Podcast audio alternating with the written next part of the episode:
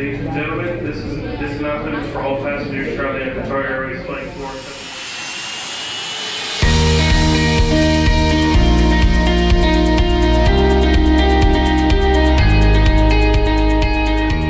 Welcome to The Hold Room with ACC, a quick update on all things relating to airport development as well as the Airport Consultants Council.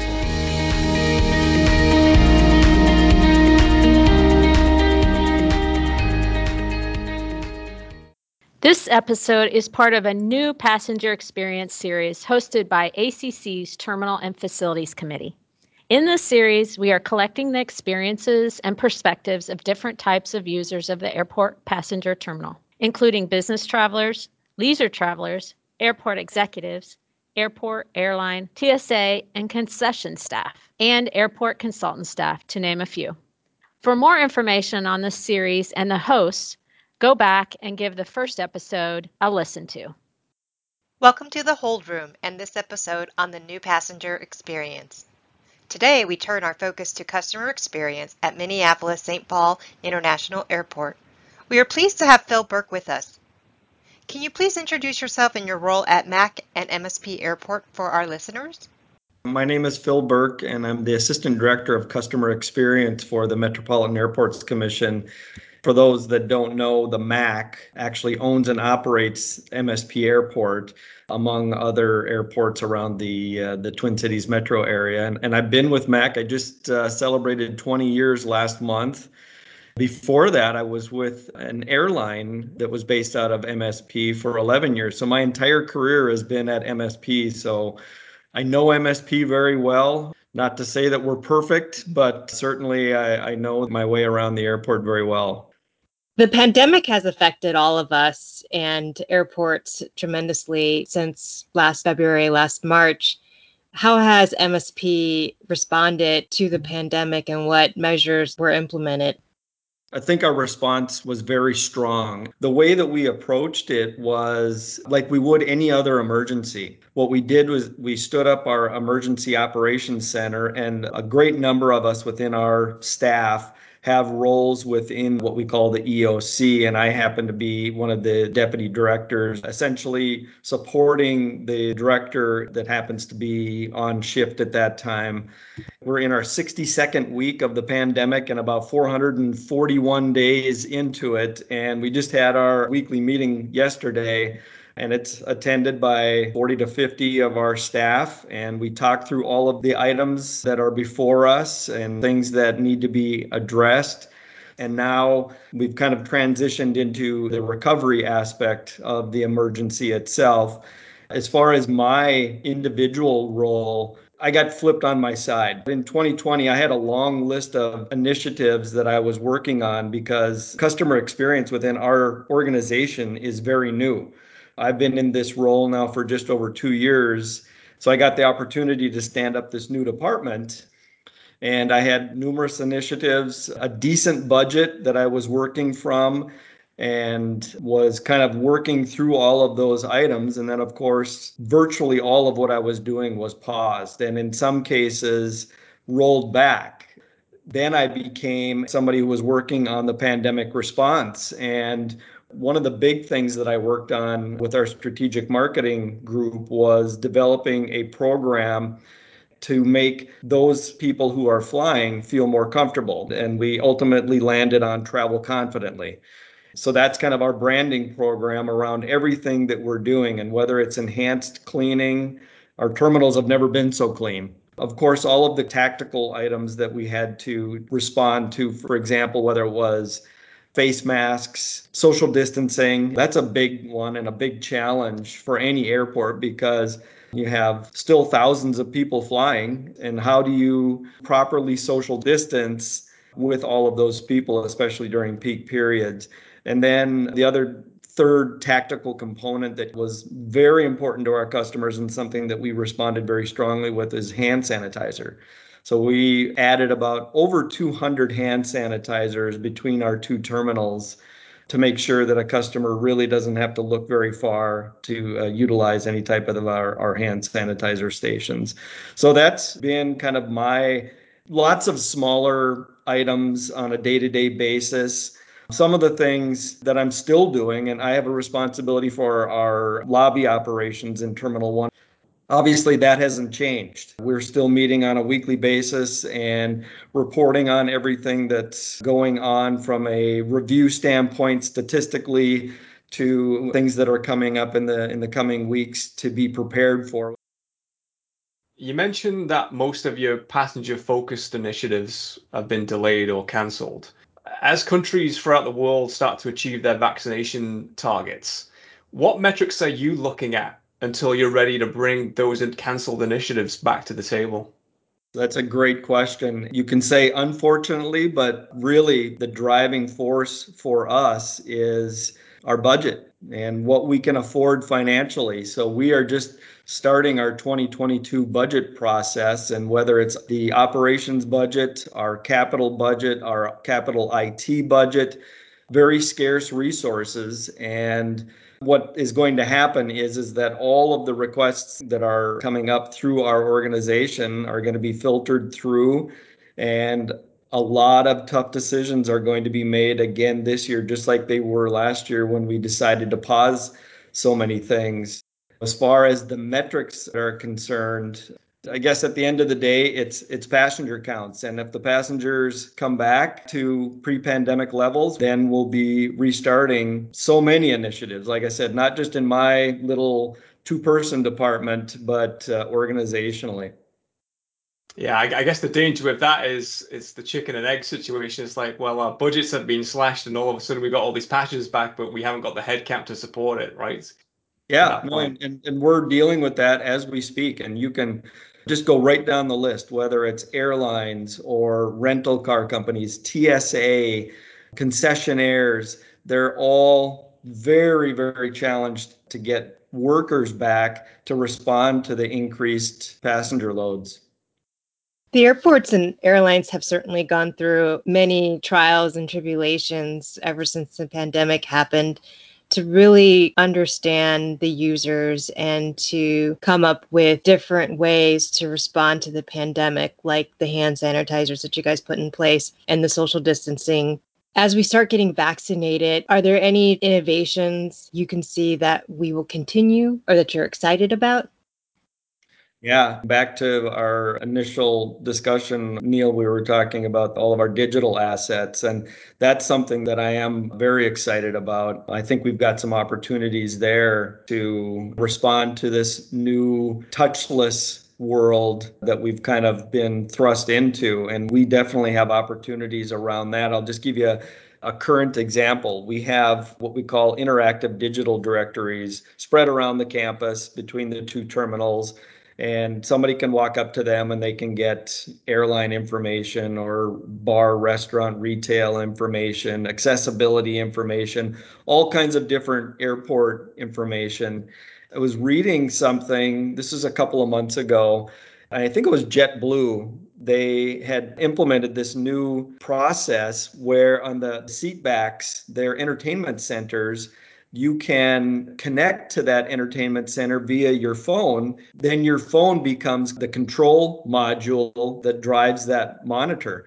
So I reached out to our IT group and I said, what opportunities do we have where we could do something similar to that? And one real simple one was these interactive digital directories where we can put a QR code anywhere in the airport. It doesn't need to be just on these directories. And then when somebody downloads that, their phone becomes that directory. I'm not sure yet if all of the services that are provided on the directories would be on the phone. That's something for our technology folks to be working on. But that's something where we're dipping our toe into that touchless world. One of the things that I see with our customer is if you want to put them in two big buckets in terms of their interaction with the airport, there are those kind of the standard passengers that want that face-to-face interaction and they want help, they want guidance, tell me how to get from point A to point B.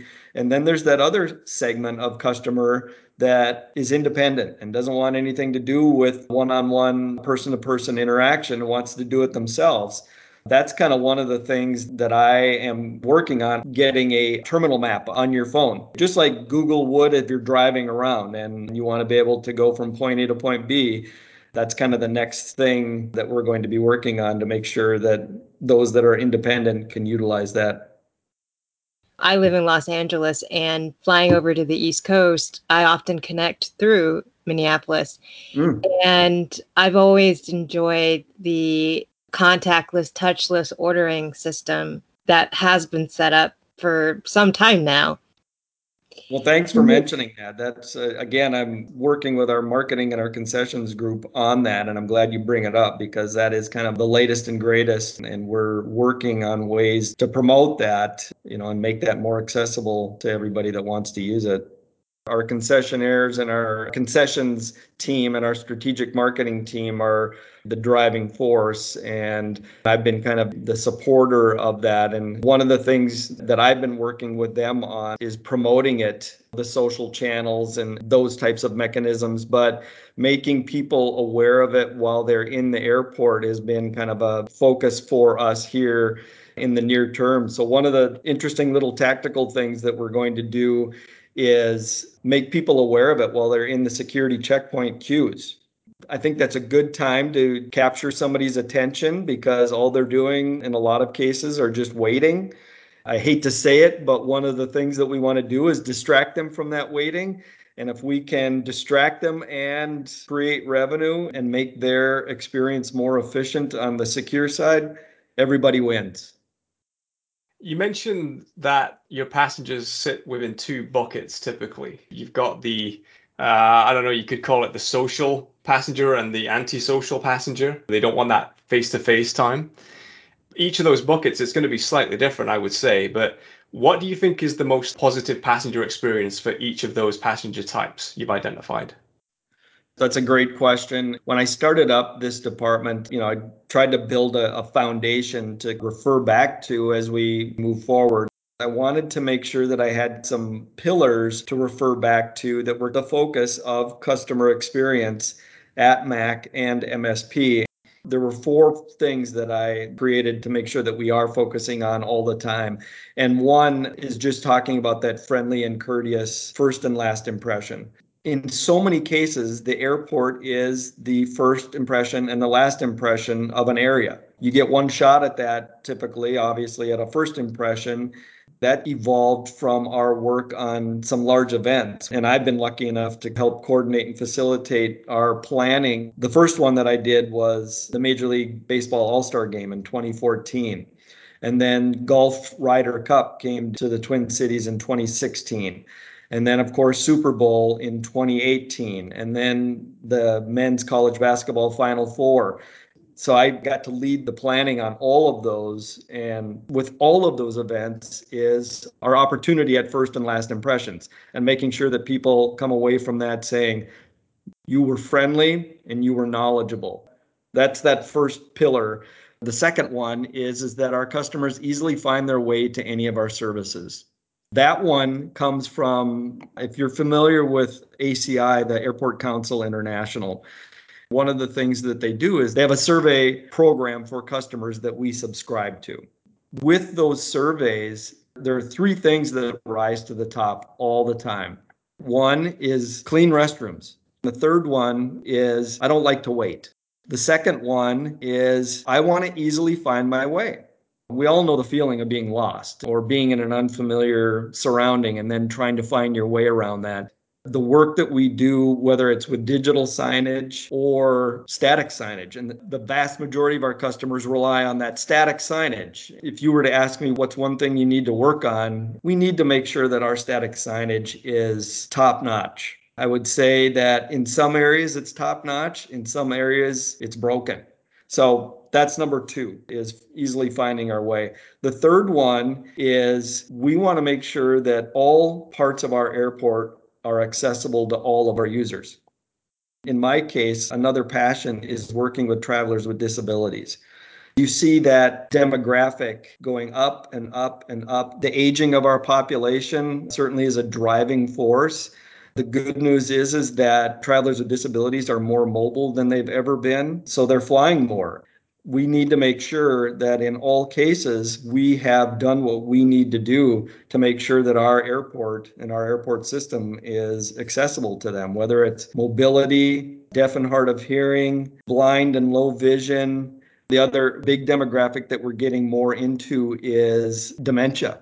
Talking about wayfinding to make sure that we have done whatever we can do to make the information that we portray as readable and understandable to everybody. I want MSP to be the most accessible airport in the world. One of the beautiful things with that is that if you design with that in mind, everybody wins. It's not like you're focusing just on somebody who's going to be utilizing a wheelchair. If you design so that somebody utilizing a wheelchair easily moves about the terminal, so does somebody who's not using a wheelchair. It's not an either or. From my experience, it's been a win-win. We have lots of needs and lots of bosses to respond to, but let's make sure that whatever we design, whatever we operate, has the best accessibility in mind as we move forward. So that's the third one. And then the fourth one is minimizing wait times. For the customer, they've got so many situations where they're waiting. Think about all of the different areas where you do wait. You first drive in, and depending on the time of day, you're going to be in your car waiting. You're going to be waiting to either get into the parking ramp, or you're going to be waiting in the arrivals level to pick somebody up. And what have we done to minimize the wait time there? And then you go into the building and checking in for an airline. And what have we done there to minimize wait times? And then you get to the checkpoint. Then you utilize a restroom. That was a big topic for us as we got into remodeling all of our restrooms around the campus. They were completely imbalanced in terms of the numbers of stalls that were available for males and females. 10 years ago, you walk around our airport and you'd see a line of women waiting to use the restroom at one particular part of the airport. And then the men would freely walk in, freely walk out. And it's like, there's something wrong with that.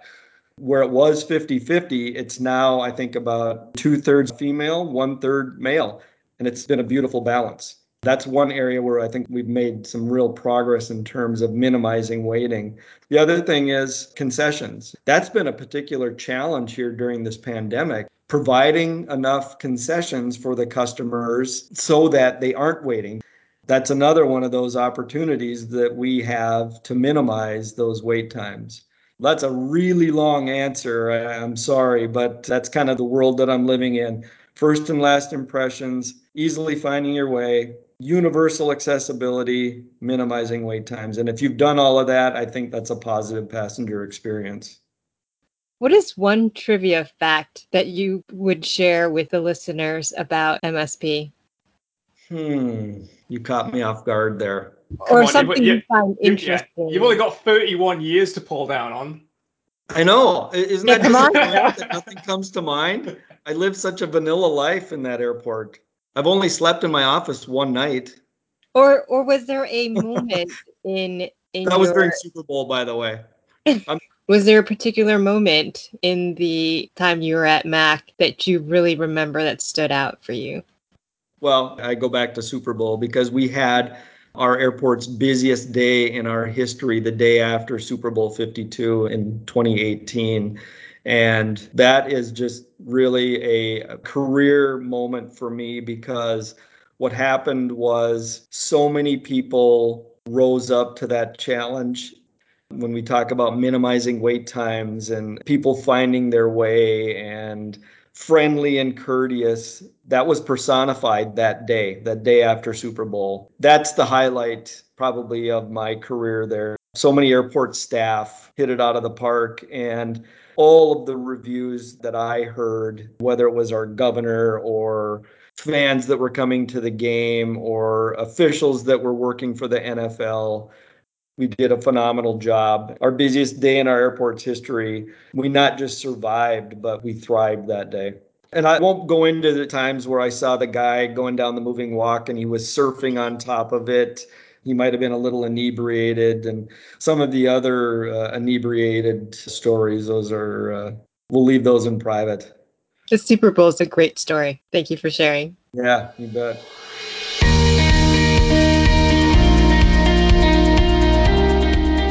Thanks for joining us in The Hold Room for this special podcast series exploring the new passenger experience. You can find more from this series on the ACC Training Hub.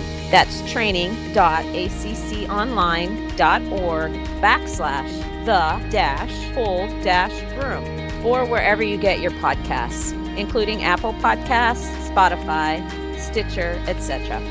Follow us for more content from the Airport Consultants Council. You can support this podcast by leaving a rating or review and by telling your friends and colleagues about the podcast. Thanks again.